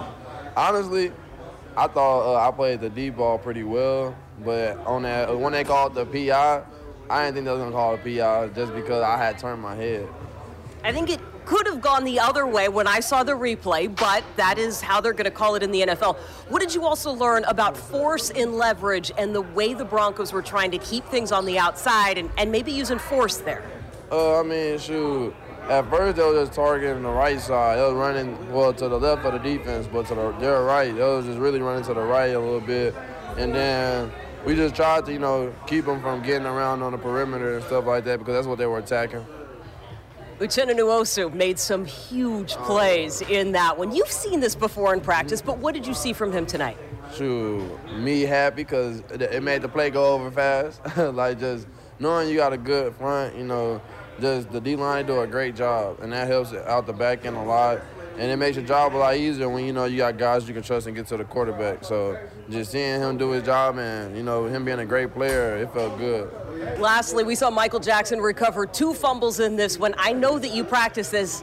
How surprising was it, though, given what you have seen from him and what you know to be true? Well, I mean, I never I never really seen, you know, a person recover 2 fumbles in the same game, but, you know, I'm happy for my guy because, you know, at the beginning of training camp, shoot, it was me and him at the right corner spot, and then now me and him starting and we making plays, so I'm happy for him and he deserves it a lot. Go enjoy this first win, Tariq. That's a fun one. Guys, we'll get that back to you. How awesome is it to hear young Tariq Woolen out there congratulating his guy Mike Jackson, saying, "Shoot, man, we ain't supposed to be starting, man, but we're out here making plays, man." I love to hear. I mean, think about that. I mean, this kid, you know, he's played like 1.5 years of corner, 14 games, 14 games. I mean, played in a small conference, starting Monday Night Football in the loudest stadium he's. I mean, I don't even know what the number is versus, you know, Russell Wilson. What a dream. I mean, you can't make this stuff up. He has a lot of Carlos Dunlap in his post game, like that just kind of real innocence and just kind of, you know what I'm saying? And so, but yeah, it had to be just a little overwhelming at times just to be in that loud stadium and hear it all. But then to be able to calm yourself down, to play the way he played, you know, and bounce back. I think, you know, one of the things we were talking about, Pete's competition meter or whatever it was before the game. So one of the things that Pete likes is how people bounce back. He wants to see how are you going to recover from a bad play or what have you. And so to see him bounce back, like Jen said, he bounced back after a not-so-great play and had great coverage. Those are things that Pete values a lot. Yeah. Shoot, I call it maturity, man. I call it maturity. You get in the game and things aren't going your way. You're on Monday Night Football. Everybody, all your boys on the planet is looking. All your friends back home. And I know you've been on social. You got people in your DMs and all that kind of stuff, right? And you still got to show up, man. You got to focus in. So for a young man that sounds like he's just really having a great time out there and he's just in – enjoying the whole process, but he's making the most of opportunity, and that's what the NFL is about. Especially for a young player, you get thrown into the fire, and you make the best of it. Couple keys to this. Number one, Pete is great at preparing young guys for situations like this, both on the field and dealing with the outside noise. And when I talk about outside noise, I'm talking about, like, man, family coming to the game, you know, homeboys getting the tickets, and just how to navigate that entire situation. First of all, on the field, he's going to make it as chaotic as possible for you. So when the chaos happens on the field, you good, mm-hmm. right? And then there's always meetings and things being discussed about how to handle people coming into town and getting tickets to the game and flights and things like that. And so, you know, you're still going to have those natural nerves as a young player, but you're able to settle in and have the poise now. And that's what we saw from a player like Tariq Woolen. Once the game got going, yeah, in the beginning it was, you know, little shakes, but then he started getting poised. He started talking a little trash. He started getting, hey. He started getting in people's faces. You know what I'm saying? You saw that neck moving, Turbo? You saw that. You don't know what he's saying, but you know he's saying something. You know, you got to love that. You got to love that from the young players, man. And it's just a great starter for a guy to be able to build off of. It's fun to watch a young man grow, and I think that's what we saw. Throughout the quarters, the mistakes, the ups and downs, he grew. He's getting better. He's going to keep doing his thing. Okay, when we return, we will preview next week's opponents, the 49ers. That is next on the Seahawks Radio Network. All right, 1-0, first in the division, fellas. First in the division. Next week, these guys go to the Bay to play the San Francisco 49ers. We know they have a new quarterback over there with the old one chilling on the sideline, waiting for his number to be called just in case. We know they have a defense over there and an offensive coordinator in Shanahan that finds a way to get the run game going. They played in a storm, it seemed like, in Chicago. So I don't think we truly know what this team can be. What should we expect from the Niners, Paul? Look, they're the one team running game where I go, they can beat you with the running game. You know, it's really a hard running game to stop, and you throw in Samuels on top of that. I'm not sure what to expect. I really don't. I think San Francisco's a good football team. I mean, they didn't have Kittle. I don't know if Kittle's going to play this week or not. I don't know where he is in that status. That changes everything because now, you know, you got to focus on other things just to run. But it's going to be tough for us. It's probably going to be another similar game as today. Mm-hmm. You know, certainly not 31-13 or anything, but probably another 17-16, under 20 points. And I'm only saying that to bring our audience in is that Turbo had the worst history ever. You put me out on the street like that? Game prediction ever. Paul Moyer. Turbo said that Denver was going to win 31-13 on live air. You know what? It was live air. It was just entertainment. Uh-huh. Shock value, Turbo, right? You know what? I don't know, Turbo. You deserve it. The way you planted your face in your hand. I thought you were crying. That didn't seem like entertainment, bro. That felt like that was coming from a deep, meaningful place. You know what it was? I hadn't eaten anything. I was hungry. My mind wasn't. I was all discombobulated. You went on your schedule, huh? You know what I mean? Messed up your schedule. Like as soon as the game started, I had to play the ribs and everything. Wait, where'd you get ribs? Quick. Don't worry about it. Did you go to a suite? Don't worry about it. Turbo in the suite. Did you go to a Denver suite? I went, you know. I'm just asking. I ain't going that far. I ain't going that far. But, you know, I had to get some real food. And then I started thinking clearly. I said, man, you know, I made a mistake today. But you know what? Because you made two mistakes. Not only did you go get some ribs, you didn't bring any back for your fellas. Ah, man, it's a rough day for you. It's a rough day, man. We'll count this as your fourth preseason game. Thank you, because that's what I'm used to anyway. That's what I grew up on anyway, you know. We'll get back to the 49ers. So does anybody know what the 49ers going to look like next week? They're tough. My question. They're tough. No, they got a good defense. They got a good defense. I think the 49er game next week is going to look a lot like today. Yeah. What we saw tonight with this Denver Broncos versus Seahawks football game. They got a great defense, right? So, you know, they're going to make things tough for us offensively. We haven't even talked about Rashad Penny yet today. Mm. I mean, I love the way he ran the football today. And you know what he has? Coach Sherman Smith, who was our running backs coach during my time here, he told me one time, says, one of the things I love about Marshawn is that on any given play, he can break. You almost just can feel it. Like, you're like, oh, man, like, is this the one? And you kind of get that with Rashad. Like, man, he's getting the ball, and it's like, ooh, ooh, you know, and then he's gone. Then he pops out. And he has that ability, man, to break those big runs. So it's going to be a game where the run game is really going to, highlight the football game offensively on both sides. And the quarterbacks are going to manage the football game. And then defensively, it's going to be about, a bend, don't break kind of mentality, really, on both sides. I think it'll be a great we talked about our tackles today, right? Mm-hmm. They performed well overall. This is going to be a really, really great test for not only our tackles but for our offensive line, but particularly our tackles with Nick Bosa coming around the edge to see how they perform. I'm excited to see it. Yeah, and even with the two sacks that Cross gave up today, those are more technique sacks than they were ability.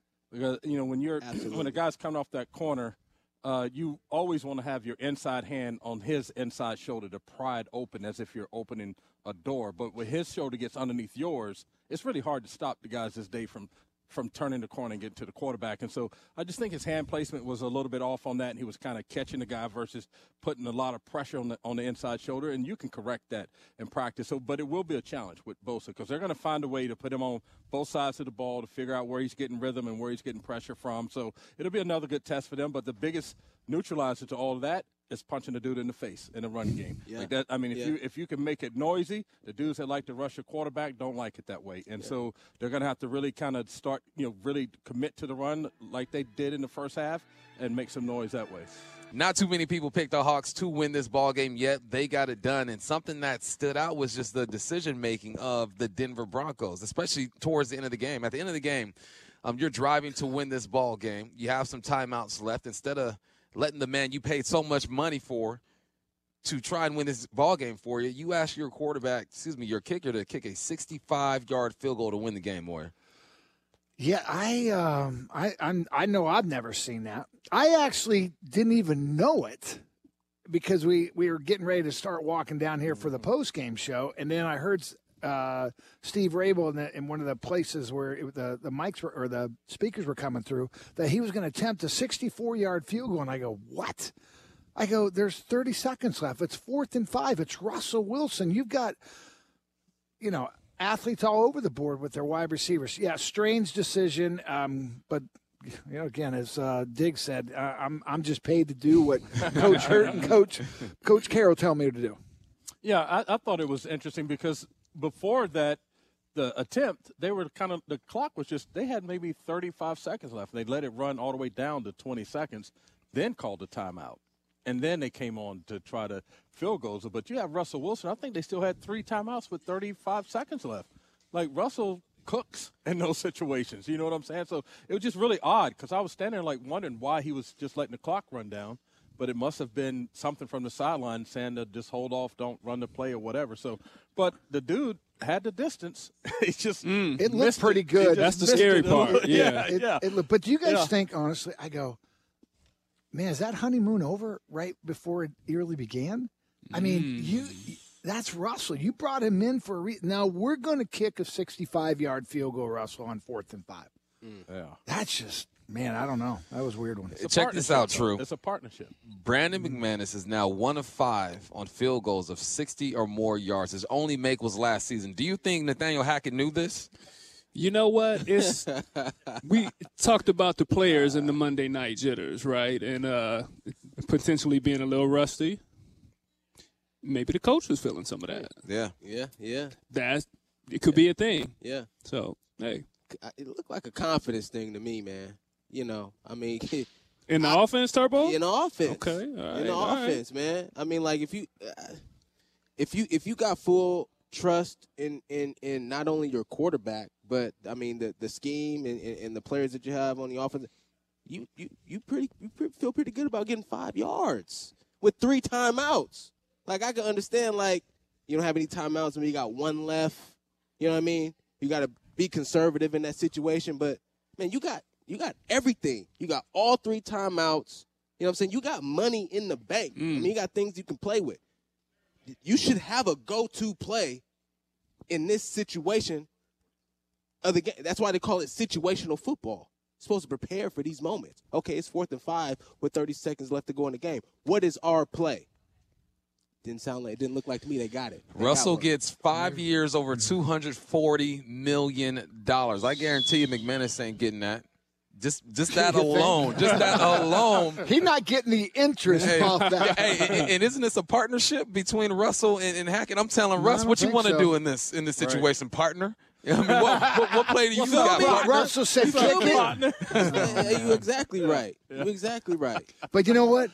That's their problem. Right. It is. I don't even care, man. That was – I honestly – I can't – let's get this thing rolling because I can't wait to go home and watch the game again. Yeah, I'm with you. I can't wait to watch that game. Yeah. Yeah, I can't wait to watch it. End of the day, the Seahawks shocked the world.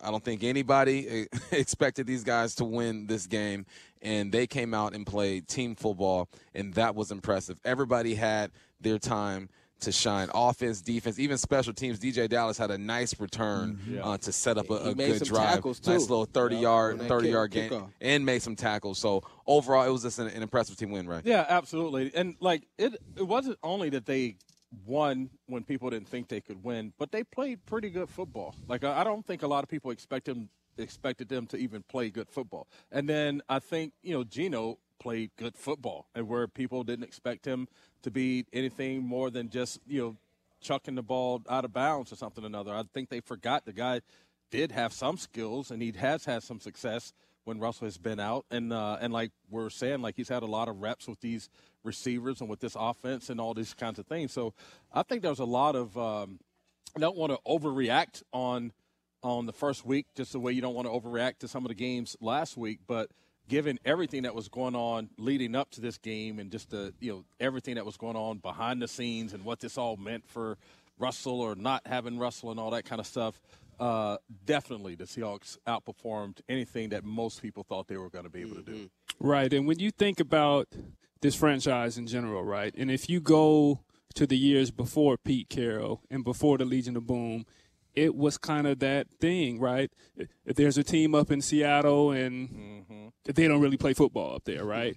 So the teams would come in here, and as we started to get better, and I'm talking about, you know, I was drafted in 03, and those early years we started to win the division, and everybody started to kind of be like, okay, they can play a little bit of football over there. So it's that same type of feeling when you look at this thing. If you take away Russ and all the star power and everything comes with that. It's just about execution and the X's and O's. There's good football players on this team, and they showed up today. Yep. Does this game change if you got – because you're right. It's just one game, right? It's a win. It's a loss.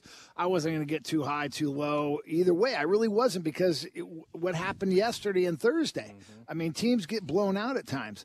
But does it change the way you think about this team from a win-loss standpoint the rest of the year? No, it doesn't. It doesn't. I mean, I feel like this team in a lot of ways has been underrated anyway from the jump. You know, a lot of players in skilled position who can play ball. We've seen it throughout training camp, and we watched it throughout the preseason, although they didn't play, you know, relatively well in the preseason. You knew the talent was there, and once the veteran guys were, you know, joined the team and were able to get those live reps, that the team was going to be good. But, you know, speaking of Geno Smith, man, listen, anytime you got fans, 60,000 fans chanting your name, you're doing something good, you know. And I truly believe, like we talk about how good the Broncos team is, I truly believe the better team won tonight. I truly believe the better team won tonight, the team that has the continuity, the togetherness, the brotherhood, right? It's all new over there in Denver, right? Seattle, man, we've been coming together. We've kind of been putting this thing together now for a couple years. And the results of that really showed tonight to me. Hey, Big Ray, going into this game, this offensive line was pretty new, right? You got two new tackles. You got a new center. Damian Lewis is out, so Phil Haynes got the start.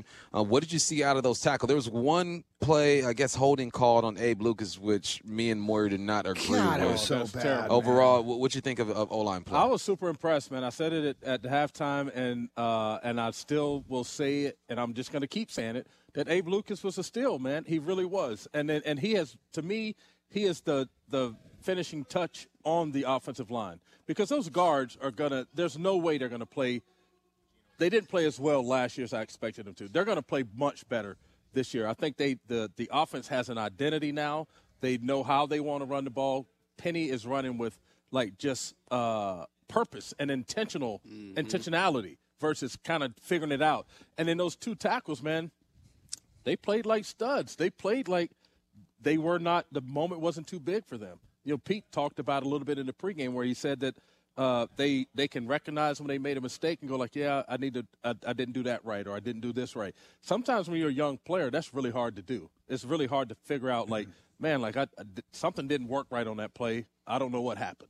When you can start to identify what happened and be a self-coach on the field, then you can make corrections faster. So when Paul asked, like, does it change your perspective?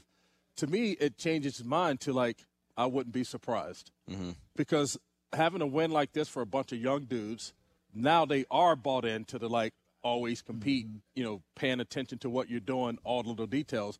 You have no idea then where all that athleticism and ability can rise to. So I don't know what the number is, but I wouldn't be surprised. I'll put it that way. Isn't that crazy? It's like you expect them to be like, man, it really does work, huh? Yeah. If you really do compete, it's just going to go down. Right. Yeah. And another good thing about that O-line is, and I credit the O-line and Geno Smith. Geno was only sacked twice. Yeah. So the O-line is protecting, and Geno is getting that football out quickly. I saw a lot of that, Drew. He has a really good feel for the pocket. Yeah. I saw it, and it's you talk about the wins and losses for the team. Does this change that? I think it changes maybe how the fans look at it. They kind of see there's a chance, and maybe they're more bought in. It was kind of like – they had to show and prove first, right? You know, we've been hearing all the good stuff that's going on in camp, but we're not in there watching the film and seeing all the details and seeing all the stuff that the players see, and that's why they really don't care so much what the fans think and the outside noise, because they can't worry about that. They know what they got going on. But, yeah, man, what I did want to make mention of, because we haven't really talked about the special teams today. I know Coach Carroll touched on it, and he said it was the players that are supposed to be in there now, and that's why it looked a lot better. But I wanted to make note is that the running back room in general had a good day in special teams, right? Yeah. He talked about DeeJay Dallas, and he's flying down there like Cam Chancellor. Mm-hmm. He's wearing 31. I saw him do the bam-bam. Yeah, and I was like, man, this dude's a football player, not just a skilled guy with the ball, but this is a football player out here. And then you got Travis Homer. It came down there, and I believe it might have been a punt return or something, made a tackle out there. But the running back group today, and we already talked about Penny and everything he did, but the running back group today is a really good group of football players, and I think that just needed to be said. We talked about them having an impact in the pregame as well, like just the versatility overall that's in that room. And you know what's kind of funny? Y'all remember in the preseason – Seahawks didn't do so well on special teams, right? Pete Carroll was in the post-game show like, yo, we're going to fix this. You know, immediately. And there will be some changes. And whatever they did, it worked, because you saw it in week one. Tonight is a beautiful thing. I really give a lot of credit to this defense, though. I think there was one mistake Shane Waldron made in this football game. Broncos kick a field goal, make it 16-17. Seahawks get the ball back. We didn't run the ball one time. Yeah. Mm-hmm. Remember that possession? Mm-hmm. And I was just like, man, Rashad Penny is killing these guys. Run the football, you know. And then we end up going 3-and-out. But our defense stood tall again in that moment. No matter what, man, they get a lot of credit. Man, Rashad, he finished the day with 12 for 60. He could have easily had 100. There are two runs that were called back that were over 20 yards. That bad call on Lucas, because he had his hands inside. He didn't pull the guy, and Penny was already past him. And then a series or two later, you know, we got Daryl Taylor, who comes across the edge and pulls him straight down right in front of the play. The same ref. Or the ref. And I'm like, okay, buddy, I know. You know, we'll leave it alone. And I know one thing. Look, man, we got to be rooting for Denver to lose every game. Look, we got their number 1 and number 2 pick. Yeah. You know, true. I didn't think of that. That's true. Man, it's critical that we get a top 10 pick. I mean, to keep rebuilding on this team. And, I was a big win. Big win for us tonight. Yeah, big win. Speaking of Broncos, we're going to hear from their quarterback, Russell Wilson. That's next on your home for the Seahawks, Seattle Sports 710 and Cairo News Radio 97.3 FM. Now we're going to hear from the Broncos quarterback, Mr. Russell Wilson. I mean, the reality was just we didn't get the ball in the end zone on those red zone plays, you know, and turn it over a couple times, but down there. But the thing was, I think that how we kept answering. I think we were really good on third down. I thought we were just, you know, kept getting first downs on third downs, and also we made some key plays. I thought Jerry Jeudy looked amazing tonight. Excited for him. Cortland, too, made some great plays, too, as well. You know, so I think the name of this game is, you know, anytime you play is, you know, it's about, you know, the turnover battle. You got to win that. And then also, too, you know, I thought that, you know, all three parts got to play great together at the same time. You know, when we can do that, especially two out of three, which I think we did at some, you know, some points of the game, but we've got to do it throughout the whole game. The great thing I told these guys, though, we got to be unwavering, you know, unwavering. You know, I thought that, you know, obviously the environment's always special here. I've been here for 10 years. You know, it was special tonight. I thought the energy, I thought everybody was focused and locked in. You know, I couldn't have been more locked in, you know, just felt like I was on every little detail, and, you know, it just didn't go our way. But guess what? There's 16 more games to go, and there's a lot more football to play. And I'm looking forward to what we can do, especially when we get it all together at the same time. Russell, how surprised were you that you took the ball out of your hands on 4th and 5 rather than leaving the offense on the field? Well, we got the best field goal kicker maybe in the game. We knew that we – yeah. Yeah, we said, you know, where can you make it from tonight? And he said 46 left hash. I think we were on the 46, right? 46 left hash. That was before the drive, and we got it there. Unfortunately, it didn't go in. I think he has a leg for it for sure. You know, just went a little left, I believe, and just, you know, in terms of, I believe in Coach Hackett. I believe in what we're doing. You know, and believe in everything, and. You know, anytime you can try to find a way to make a play on 4th and 5, that's great too. But also, I don't think it was the wrong decision. You know, I think he can make it. Obviously, in hindsight, you know, we didn't make it. But if we were in that situation again, I wouldn't doubt whatever he decided. Russ, you touched on the atmosphere. Can you just expound on all of it? You coming back, the emotions, the crowd, everything. You know, I think that for me, Seattle's been, you know, amazing for me. You know, like I said. Anybody who thinks any other words, they don't know who my heart, and they don't know how much you know, this city has meant to me. From all the kids I've met, to, you know, building our school here, to all the games we won here, all the special times. Forever grateful for it, you know. And so I got to see a lot of teammates afterwards. DK, Tyler, you know, DK, just, you know, talking to him, just, you know, he's one of my best friends in the world. You know, we talk every week, a couple times a week. Penny Hart, you know, we talk every other day.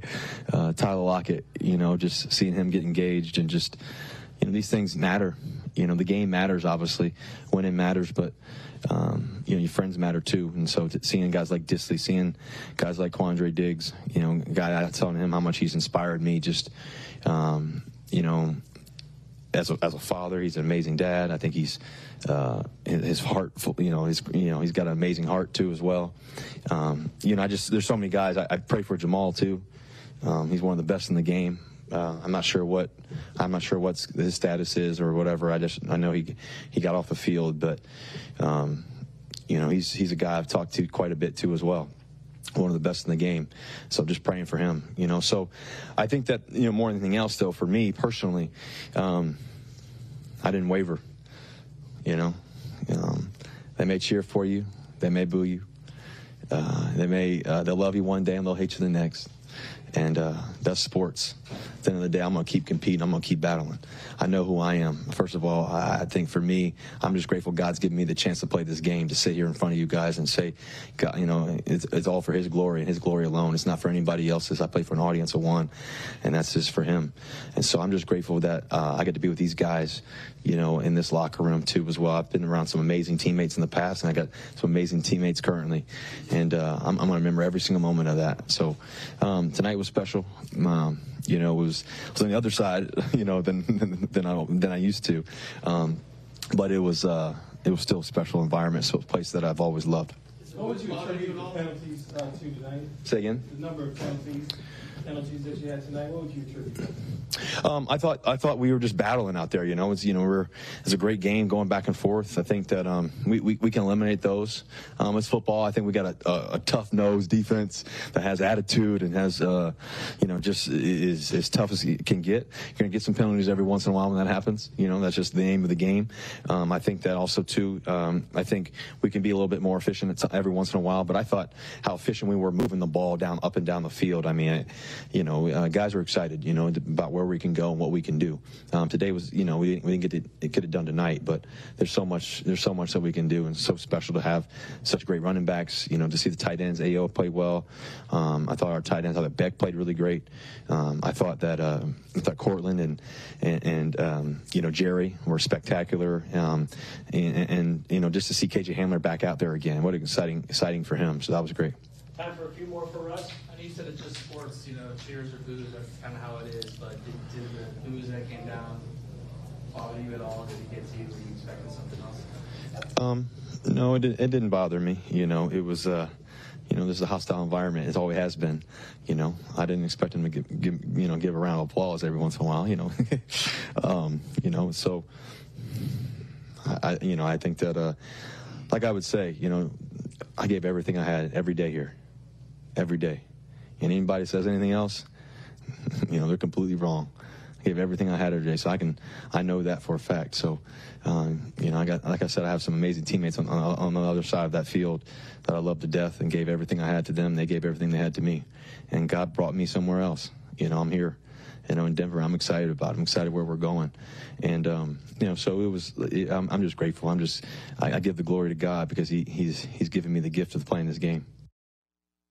All right, that was Russell Wilson talking about his experience here at Lumen Field on the other sideline for the very first time. He said there are some cheers, there are some boos. He just had to go out there and do his thing. He seems like he is optimistic about what he can do with this Broncos offense. Pointed out about 4 or 5 guys who made plays for him. Paul Moyer, dissect this for me, man. Never wavered. Never wavered. Look, it had to have stung. He was so much to this franchise and city, and to be booed as hard as he was, it had to stung. But at the same time, tonight is not the night to be cheered. Tonight is the night when you stepped on that field, you have another uniform. There was thank you, a little splattering of applause. But after that, man, they got at it, man. Yep. And Pete talked about it. He goes, man, they competed too, the 12s. They wanted to win, and they let the other team know. And I have no problem with that. When he comes back and he's in the Ring of Honor, he's going to be cheered like nobody else. But not now. And the other thing is, 12s are smart enough to know, we got your first and second round draft pick next year. We need you guys to lose. So I think the part that may have stung him the most was the Geno part, because he never got that. Mm. And again, that is not about, to me, Russell. That's about Geno. The respect for Geno, man, and that, hey, we get what you're having to shoulder. I mean, the greatest quarterback in Seahawk history that you're stepping in, that's a hard place to step into. And I thought the crowd was phenomenal. It stung, but I think it stung for the right reasons. Yeah, I think when you have to explain a lot about how you responded to it, is indication that it did sting a little bit. And he's a very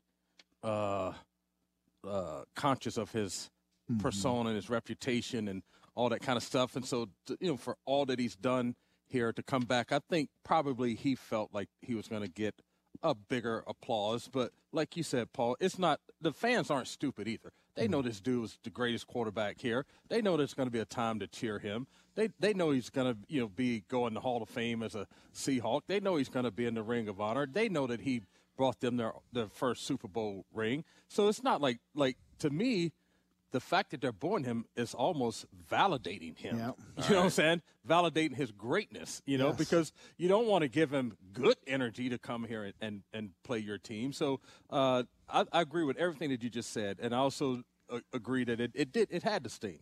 It had to sting a little bit. Because if he was over the hill, right, I think they would have cheered him. Exactly. No, I'm serious, right? Yeah, you're at the end of your career coming back. Yeah. Hey. But no. Yep. Yeah, so, no, that's a good point. There, good right? point, Paul. Good point. And I think that we should just be able to be honest. Russ should not have expected that type of reception. You shouldn't expect your old flame to still be in your life, right? Yeah. You move on, and you move on to the next, and you look forward. It's almost like the same type of situation we talked about with the Seahawks about the noise and the stuff on the outside. Even though this is a special situation, you played here for 10 years, you went to Super Bowl, you did all this stuff. So, but hard decisions, right?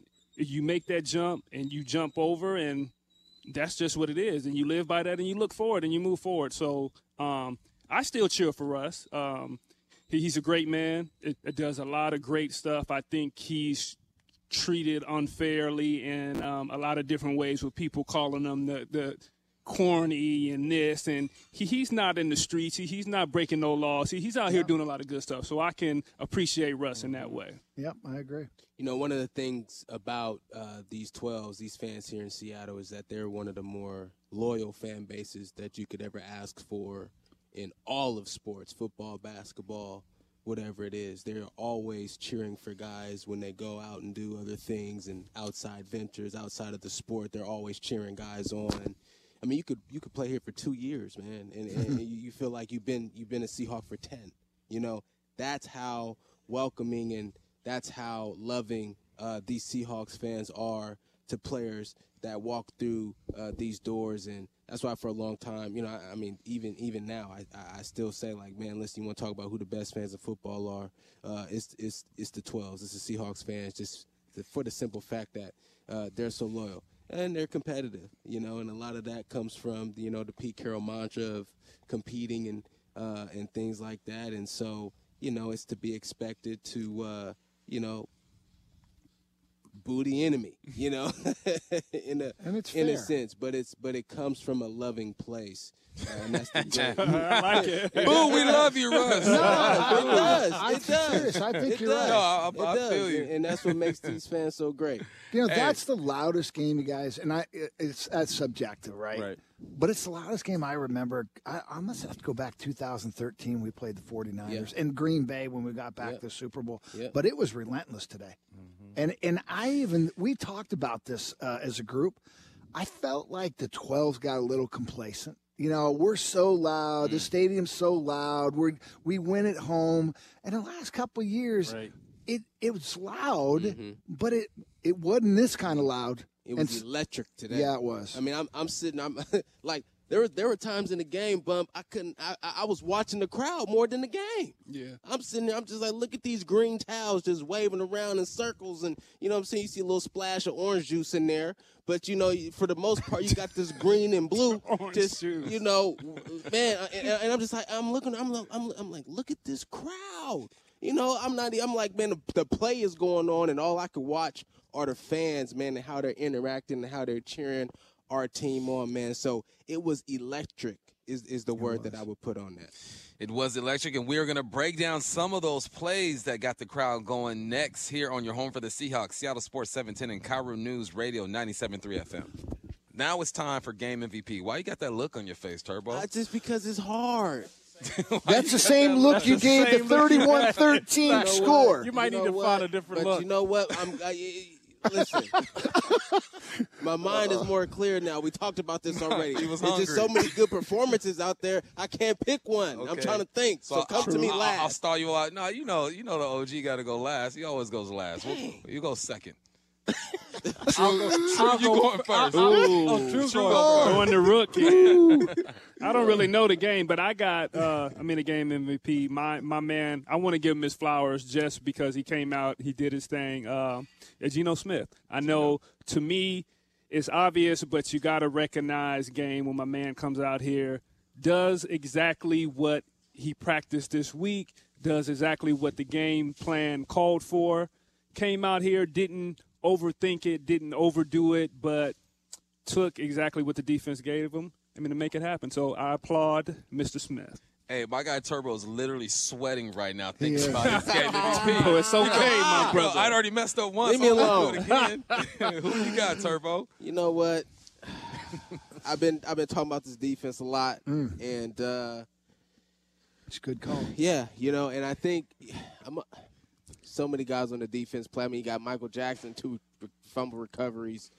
But you know, I like the way Tariq came and played in his first game as a rookie, Tariq Woolen. Interesting. I like how he came up and Game MVP. Most valuable player. Most valuable player today. Hey, Turbo. Yeah. Like I said, this is your fourth preseason game. Man. Hey, explain yourself, Turbo. Explain yourself. Hey, I just like the way that he, you know, played four quarters of a football game. And he didn't allow his mistakes to really determine his next plays, the following plays after that. So, yeah, you know what? Maybe he wasn't the MVP to y'all on the stat sheet. He didn't get a pick. You know, he didn't get a forced fumble or anything like that. But as far as, like, his poise and effort and just overall ability. Oh, this is the Poise Award. Okay, I just want to make sure. If you can explain it on this napkin, it's probably not the right thing. T-Dub, 27. Do you remember when Jordan Babineau in preseason, we were talking about what the most important position to watch is, and he goes, the backup quarterback. Yeah. And we all looked at him, we go, Russell Wilson is never coming off the field. The least important position for the Seahawks is a backup quarterback, but poise works for me. I like it. Call it what you want. There's something to it, Turbo. T-Dub. In the billion, period. That's what I like about you, man. True, hey. True is he's a good dude. He's a good dude right there. I hear you. I'm a good teammate, too. That was a terrible pick. Sometimes the truth has to be the truth. But I feel you. I'm going to go with my man. We'll move it on. I'm going to go with my man, Nwosu, because he had one sack. He caused a fumble. He had at least two other hits on the quarterback. He was the guy that had the most consistent pressure on Russell today. But you could – obviously, I want to pick Geno, which to me is the guy that should take it, but just to throw someone else out there.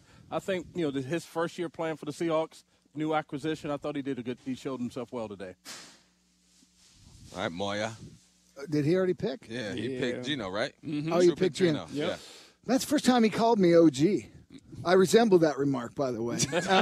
Triple OG, right? Yeah, I forgot that.